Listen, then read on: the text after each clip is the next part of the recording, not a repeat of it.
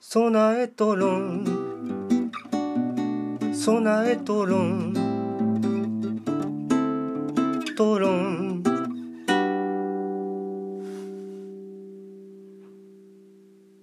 備えとろんの30第エピソード33になりますね。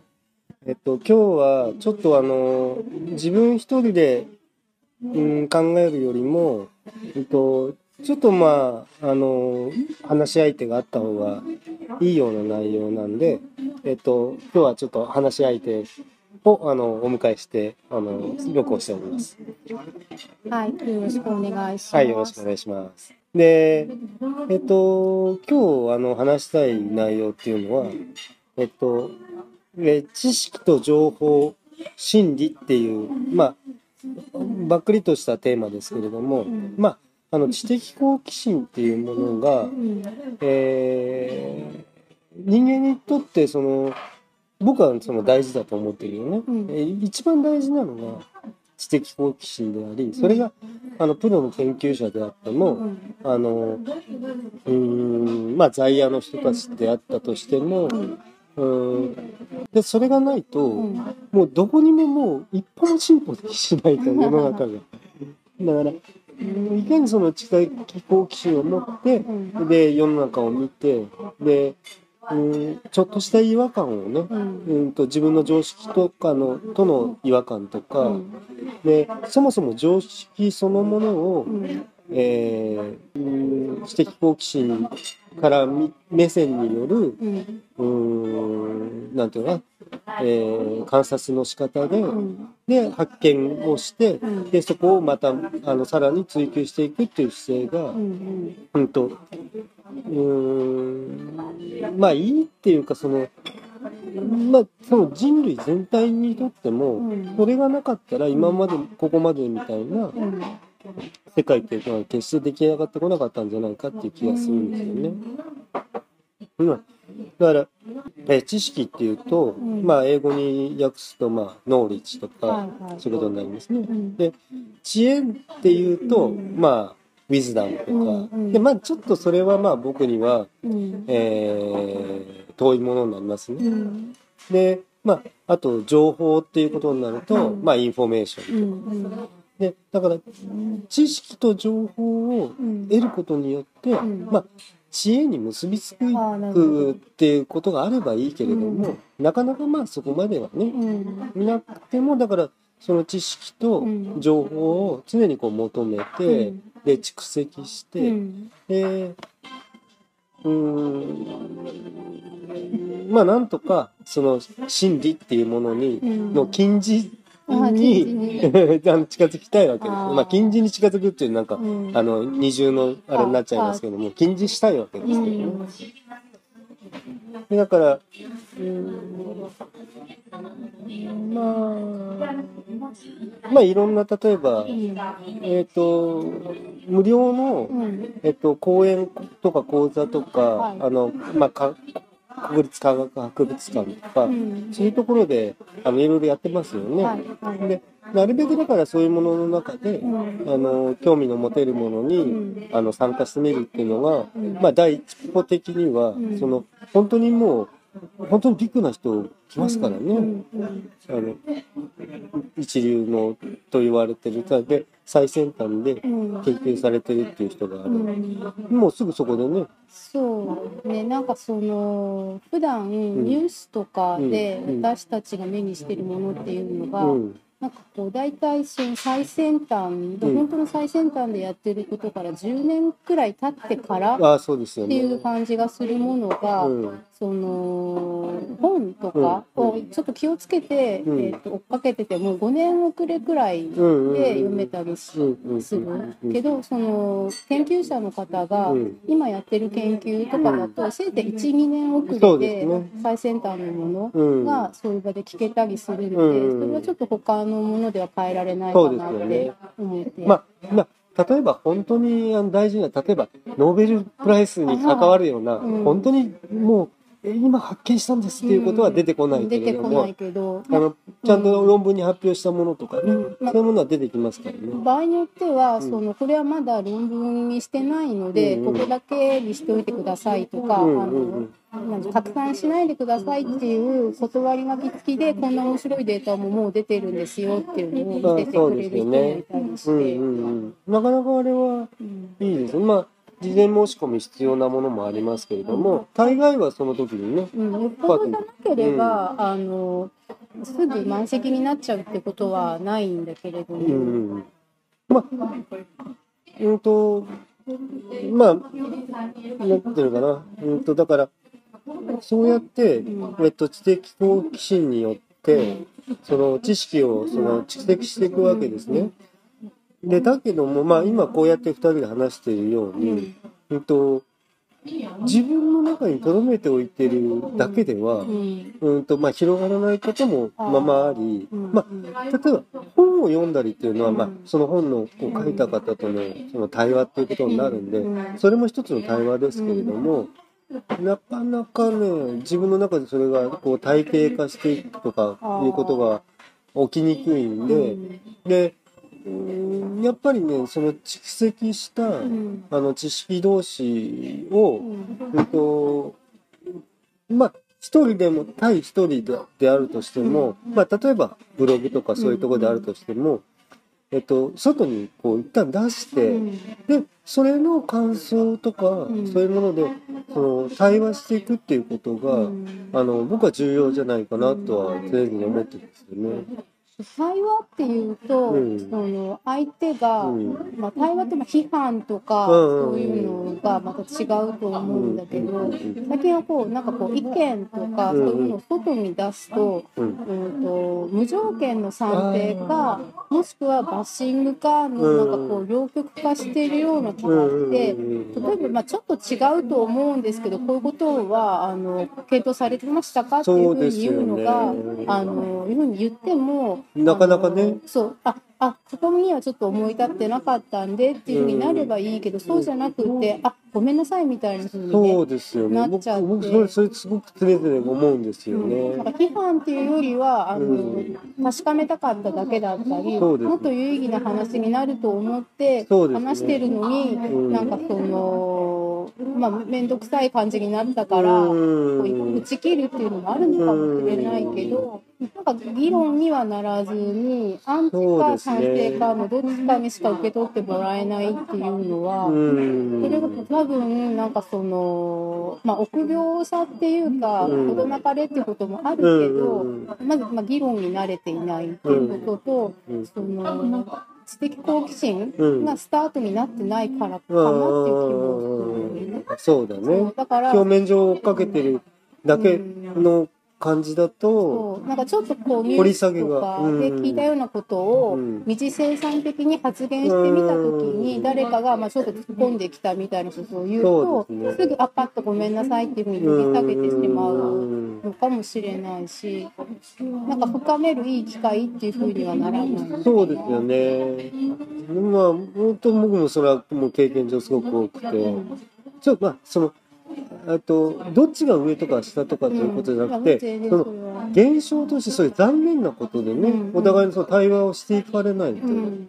で、えっと広がりもせず、うん。うん、なもうそこでパタッと終わってしまう。うん。ああ、ごめんなさいって言われちゃうともう。それ以上。うん。でも謝ってほしかったわけではなくて、ね、あのお互いに何かこう深まればいいし、まあ、片方が知ってることを言うっていう意味では上からっていうふうに取られてもしょうがないのかもしれないけど、うん。まあ、そういうふうではなくて、うん。なんかこうねもう、まあ、言い方もあるのかもしれないんだけど。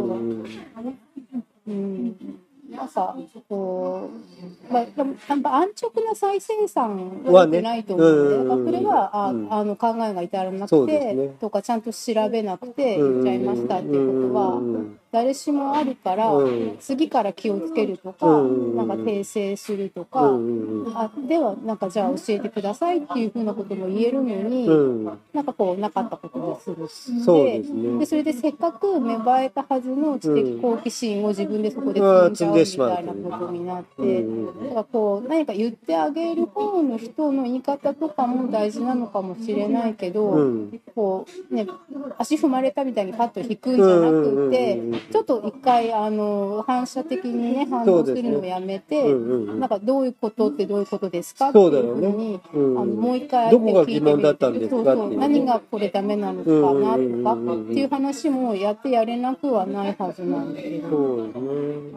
まあなんかよくそれがそのそうやってその対話したまたさらに出したことを、うんうんとうんとそういうことまあ本当にあの厳しいその例えば創薬とか、うんうん。あの厳しい世界にいられる人はそうやって出したものうを、ん。今度今度検証がかかるわけですね。あのうん。論文なら査読っていうこともあるし、うんでそういう本当の薬品なら薬品とかでも、うんあのえっと臨床的な検証とか、うんもうもう様々なね、うん。厳しいまあそれは命がかかってますからね、うんそういう薬とか。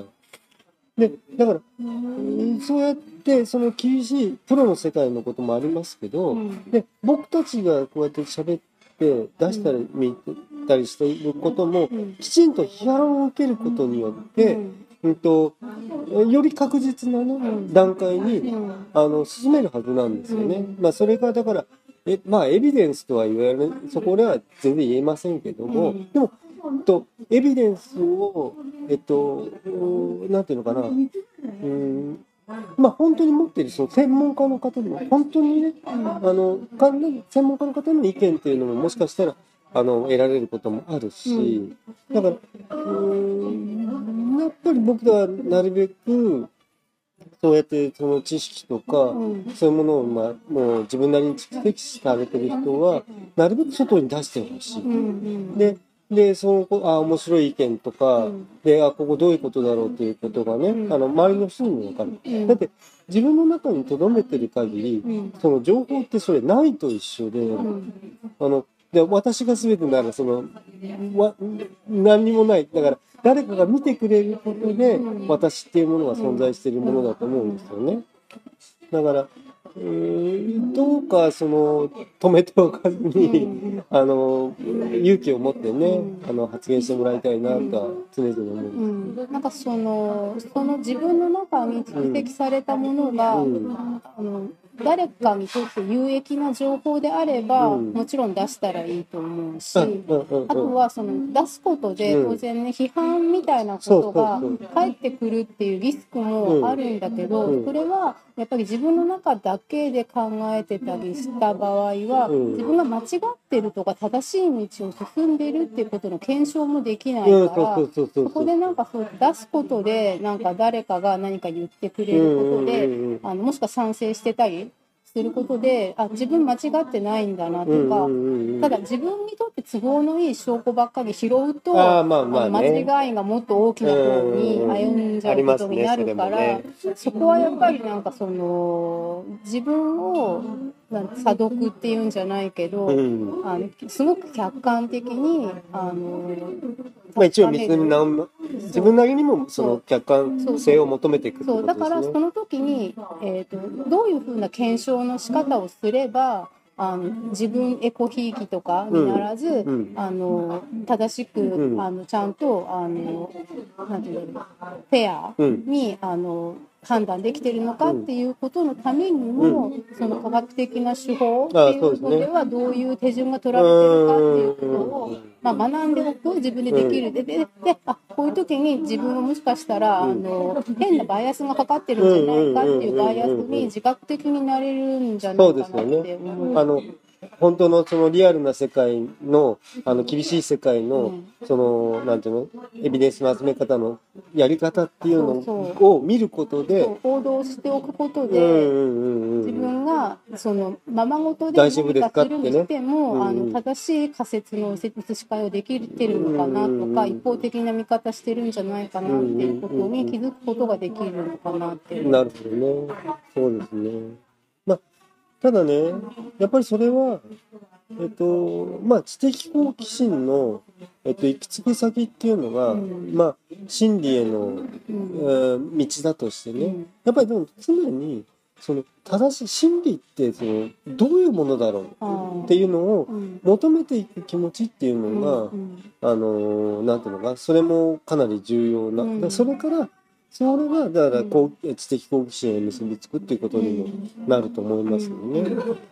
本当に常にあこの今ちょっとした見ている風景の中のうーんからそのまあそのプロの科学あプロっていうのはあんまそういう言い方したらあれですけど最先端の科学者の方とかでも、えっと、ちょっとした違和感とか、あのうん疑問とか、うんでそれを求めてる真理を求める気持ちがあるから、うん。あのそれが向こうから飛び込んでくるんだと思うんですよね。うんそのだ。って同じ風景を見て、うん。何もその刺さらずに通り過ぎてしまう、まあ、ことがほとんどなんで、うん。あのそこは、まあ、僕が今聞いているその、まあ、あるポッドキャストのあの先生方の講義とかでも、やっぱりその学ぶっていうことがどういうことから来るのかとかね、学びたいっていう気持ちがどうで学ぶっていうことの、うん。うん、と大切さもあるけれども、えっとその中でそのついこう見失いがちになる、うん。なんなんていうのかな、えーそう単なるそのなんか流行ってるからとかじゃないことを発見することが本当は真の発見になるわけですよね。あのその先端の中のさらに先端っていうことを求めていくこともありますけども、全く違う発想っていうのは、ーうん。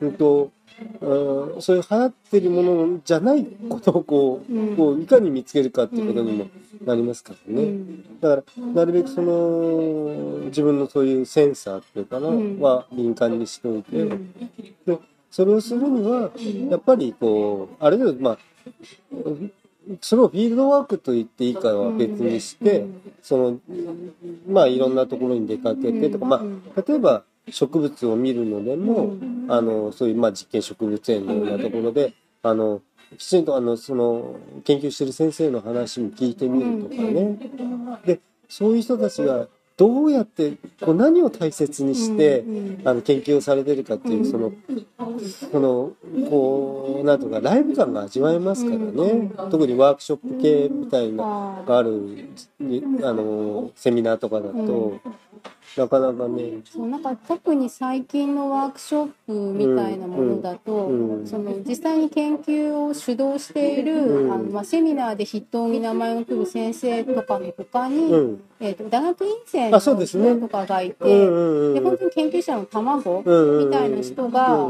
実際どんな風にやって、まあ、先生からこうちょっと怒られながあらやってたりもするっていうのを見るのもなんかそれはそれですごい楽しくて。そうですね、うんあの本当にえまあでも立派ですよね。立派というかその、そう本当先々楽しうみな、ーん。ね、うんあのいい子たちだなっていうのが見れて、うん。まあまあそういった中であもうちょっとあれですねテーマ的には。ちょっとテーマ少しあのえっと僕はレジュメ作ってきてるんで ある程度自分のレジュメに従ってそのやってますけれども、うんまあえっとあここからなんか急になんか話が話飛ぶわけじゃないんですけどあも、の研究とか、うん。あの知的好奇心っていうのが、うん。じゃあどういう動機でっていうことで言うと、うんうんうん例えばお医者さんだったら、うんお医者さんになる前に、うんえー、となんだっけ何時傷つけるなかれっていうあのことを先生するわけだよね。うんうんそうで科学中ポ技術っていうふうに科学技術じゃなくて科学中ポ技術っていう中ポが大事らしいんだけど、っていうものの目的って何かって言ったら、うん。結構壮大な話だけどやっぱり人類の幸福のためにっていうのが、貢献ですそうね。もちろんあって、うん。でやっぱりなんかそういうのが、あうん。のモチベーションになってるんだと思うんですよね。なんかそれは別にその科学とか美術の話だけじゃなくて、うん。そのファンタジー小説を書くような人が、うん。あの真善美っていうふうに言ってるものをあの、まあ一言で言えばそれだけど、うん。あのそれを感じてもらうためにすごく大きな壮大な世界を作って、ん。そこで登場人物を動かして、でそこに物語を作って読み終わった人がその真善美っていうものを感じられれば、うん。あの自分の目的は達成しましたっていうのと、同じようなことをやっぱり科学者の人も科学の世界でやってるんじゃないかなって思うんだよね。まあ、あそうですね。だから、あの、研究っていうことも、だから、うん一つのまあストーリー、物語を持つものですね。あの、で、まあ、それちょっと僕この間ツイッターにも書いたんですけれども、うんと、科学が奏で、えっと、織りなす物語があうる。んで、かな科学があの奏でるメロディーがある。うんで、それがまあ本当に交響詩とか交響曲のようにね、美しくこう響き合ってるっていうのが、うーん、まあ大きく言えばそれが人類への貢献ということになりますかね。その響き合うっていうことは、あの、見てるものをその、こう巻き込んでいきますからうんね。うんだから、それを求めていくっていうのは、だから、えっと、絵とかまあそういう歌とかいうだけではなく、科学の世界にももちろんそれはあります。うんこれえっと、言語学っていうのは、例えば、言語学っていうと、うん。あの、言語を科学するんですよね、あれね。はい。はいあのーその少なくともサイエンスの手法でやります言語を取り扱うっていうのが言語学っていうふうに。ね。で、そのやり方を踏襲すれば、うん。えっと、誰でも、うん。えっと、一定のその同じ、その、言語学的な、うん。えっと、効果のあるうん。検証が、えっと、意見、えーなんていうんですかね、うん。ああいう、うんなんかその追試ができるっていうこと。あの同じ、うん。あのソースがあって、うん。そこからそのうんデータを取り出すうんようにできる手法が科学で,、でそれでうん。そこで取り出したデータについてどう分析するかっていうことも科学、ん。でそれはあの別の人がやっても同じような結果にたどり着くうんうん。追試ができるっていうことで言って、うんその今まではなんか言語学ってそういうふうには思ってなかったけど、うん言語学もそのやり方でできるんですよっていうふううんに言語学の先生はおっしゃるわけです。うですね。少なくとも科学として言語科学をやってる人は。うん、言葉をの体系とかね、そ分類とか、もう非常に綿密なね、調査に基づいて、うん。だってあれですよね。あもうちょっとこれはまた あの別の あ話のあの話になりますけどね。うん。でだからえっ、とまあそういった中で、まあ、今ちょっと医療の話が出たんで、あのあの疑似医療っていうものがはい世界にはまうん。ああの存在してて、うん。まあ一定数うの、ん。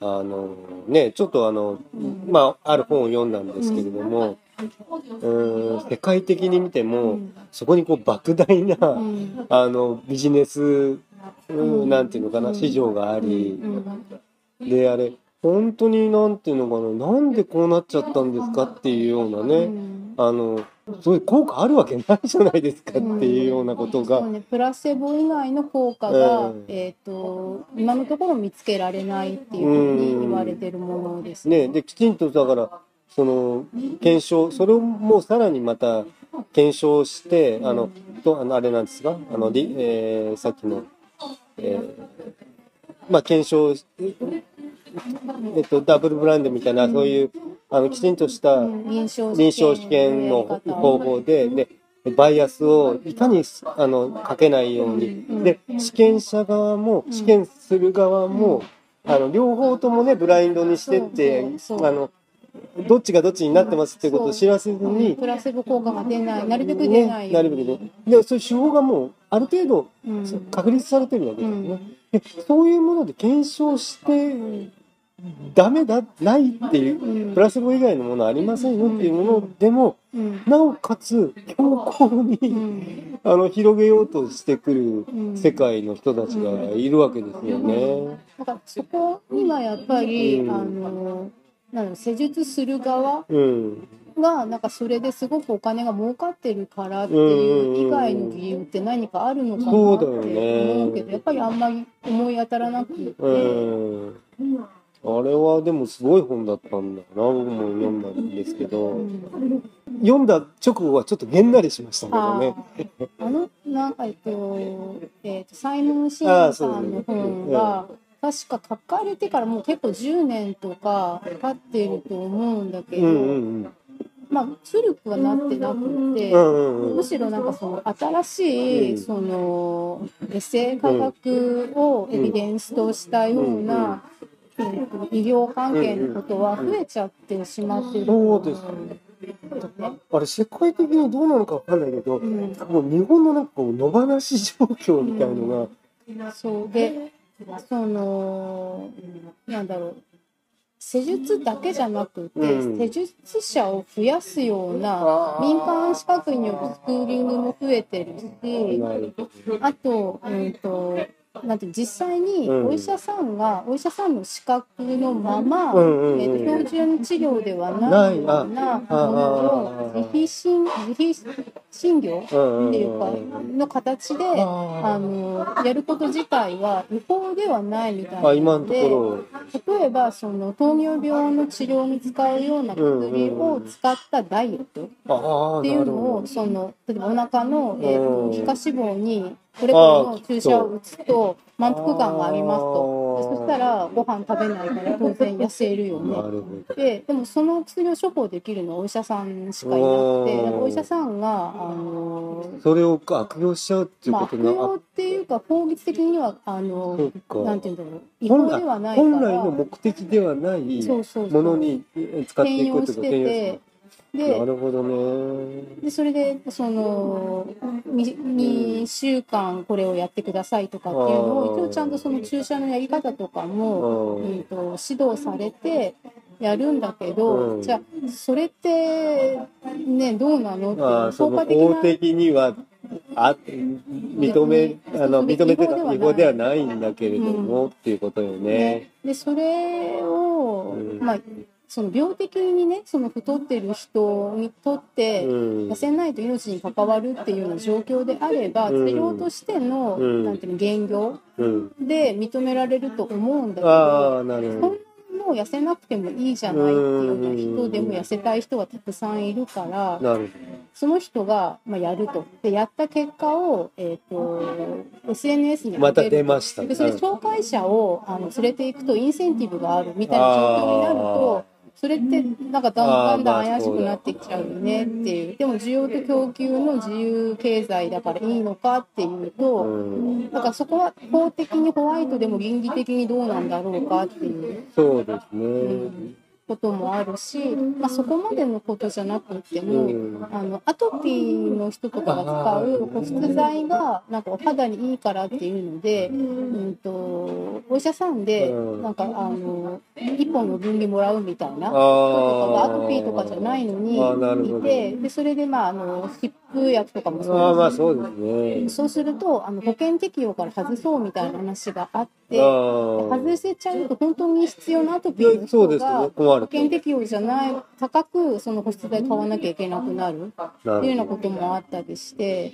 そのど難しいですね。欲に従ってうん。あのやってると本当に必要な人に物が届かなくなるっていうような倫理的な問題がそこに発生しててリソースは限られてるからそうですこねのリソースをあの本当に届ける人には届けなくちゃいけないそうなのに、まあ、今だったら本当にマスクとかがそうなんだけど、うん。だからその自分だけ良ければいいとか、うん。自分が楽しいからいいじゃないとうか、ん。っていうことばっかり全員が言い始めると、うん。あの誰かのために何かをするっていうようなうん。人が、ううんんとなんていうの競争に負けちゃって。そうだね。うん、で結局でも相対的になんか居心地がどんどん悪くなるっていう風になることとうん。なんかこう地続きというか、うん、ちょちょっとした倫理観の欠如が最終的にどこにつながってるのかっていう出口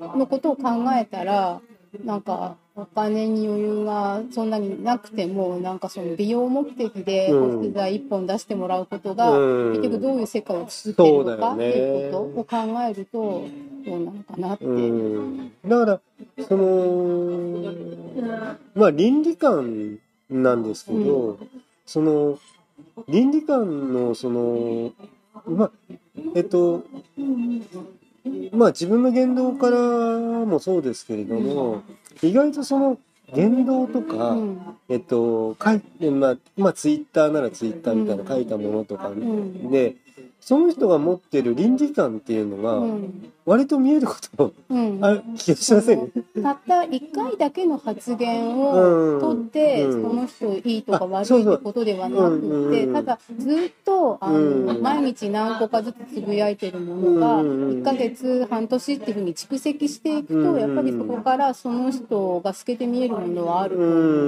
んだよね。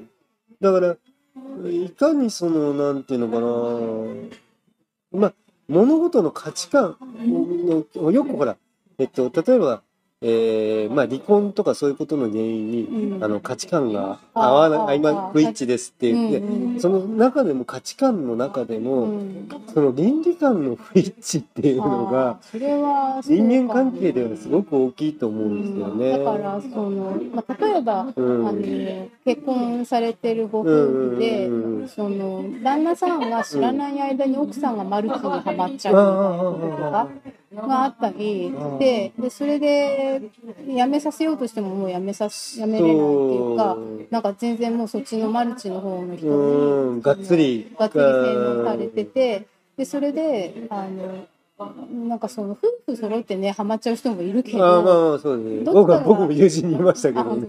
どっちかが辞めさせたいって思った場合に、ええ辞めてくれなかった時に、じゃあどうするかってことそうですね。そこ倫理観はもう完全に食い違っちゃってるのに。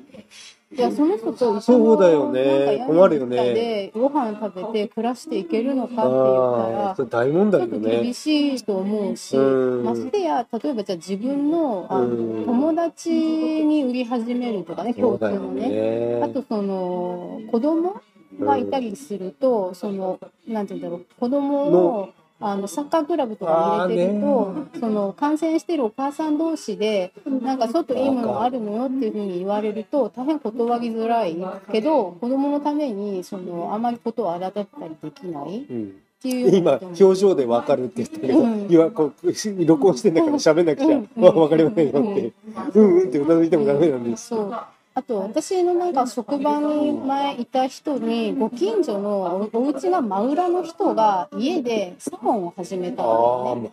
でそれであのエステみたいなことをあの資格をね、まあ、どういう資格か分からない取ってでそれでご近所だから半額でいいわよなんて言ってそのなんていうの誘われるとで真裏に住んでる人だから断りづらいけどね。一回行っちゃったらあのズブズブになっちゃう可能性がある。あるしあと他になんか誰か紹介してくれたらインセンティブでうんなんかその安くやってあげるまあ大概それがくっついてるわけですそうでね。だからそういうのって引っ越すわけにいかないかそうだよらすごいね。扱いも難しいと。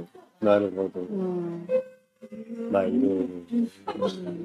まあだけど、その、うんと、やっぱり倫理観っていうか、その、そういう価値観性というか、で、それをやっぱ、すり合わせていくのうも、んやっぱり、うん言ってみ、対話してみないと、うんそのなかなかすり合わせるのは難しい。ただ、ほら、えっと、あ、この、まあ、ツイッターとかそういうもの見てて、うんこの人なんとかなとか言って思ってたのん話してみたら、うん意外とそうでもなかったっていうこともある可能性があるんで。そのその人は別に悪くないんだけど、うんでもその人にくっついてくるものが、あのうんハイリスクな場合もあるとその切り離せないっていうかああ、そっかそっか。うん。あ、なるほどね。うん、いやもちろんそんなね全員あの悪い人ではないんですよって言えばみんな悪い人ではないんですよ。うんだけど悪い人ではないんだけれども、うん。後ろが大事なわけで、そうだよね。うん。難しい。さっきの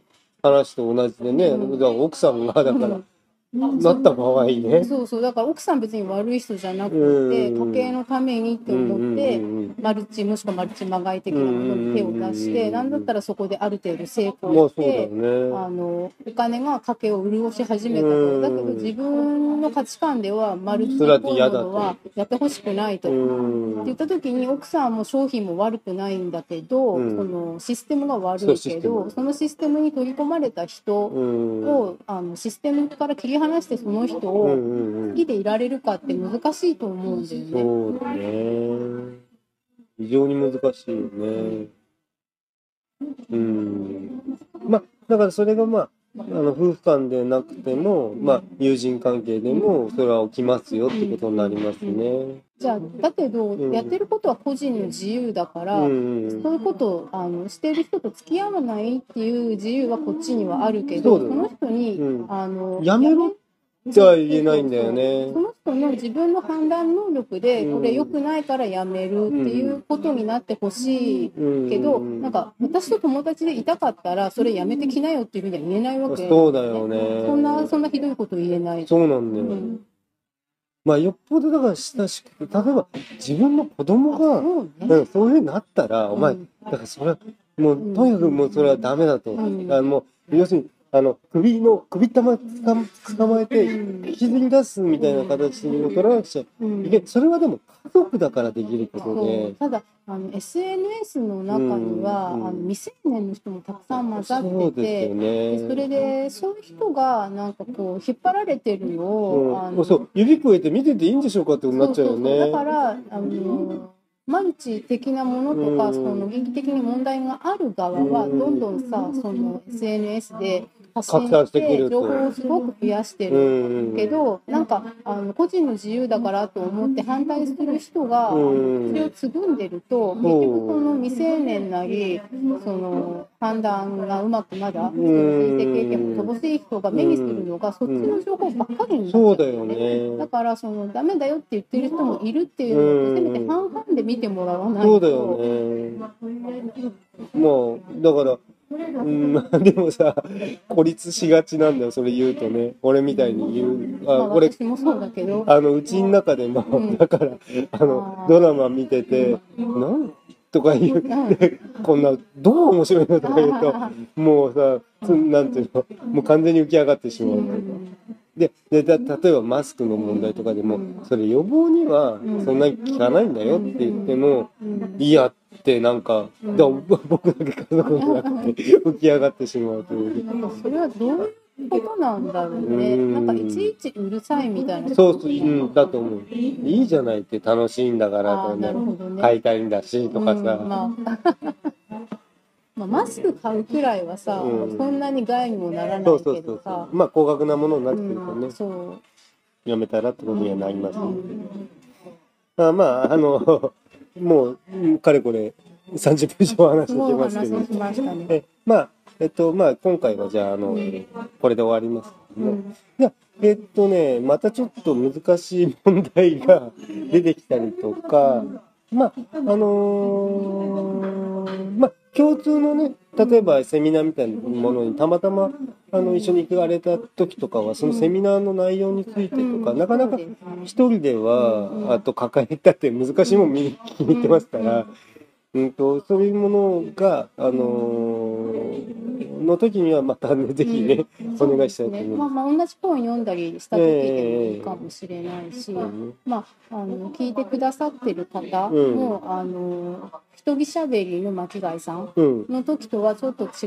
うかもしれないけど、うんまあ、自分だったらこうんの2人とはまた違う考えうんうん。もあの話を聞いてると、んその浮かぶこともあるかあ、もしそうですね。れないからだからこれがもし3人、4人っていう層うに、ん。こう、そう広がるんですよね。クラ。スクロストークになっちゃうから、うん。なかなかその2人以上で話すっていうのがえー、と難しいけど、うん。もしまあ聞いて、うん。私はこういうふうに思いますよとあか、あのこういう観点もありますよっていうのが、この話を聞いてうん。思ったら、まあ、ぜひそういうのは自分で発信してもらってもいいし、まあ、巻貝さんのうんうんうん「備えトロン」のメールアドレスにええ送ってもらったら、それはそれで、あこういう意見あってすごいねっていうふうに、そうですねね、こっちもなんか雨うろことか、あうんなんかそういうの言ってもらえて嬉しいってことだと思うから、言ってもらえたらいいなあ そうそう言っていただけると、どうもありがとうございます。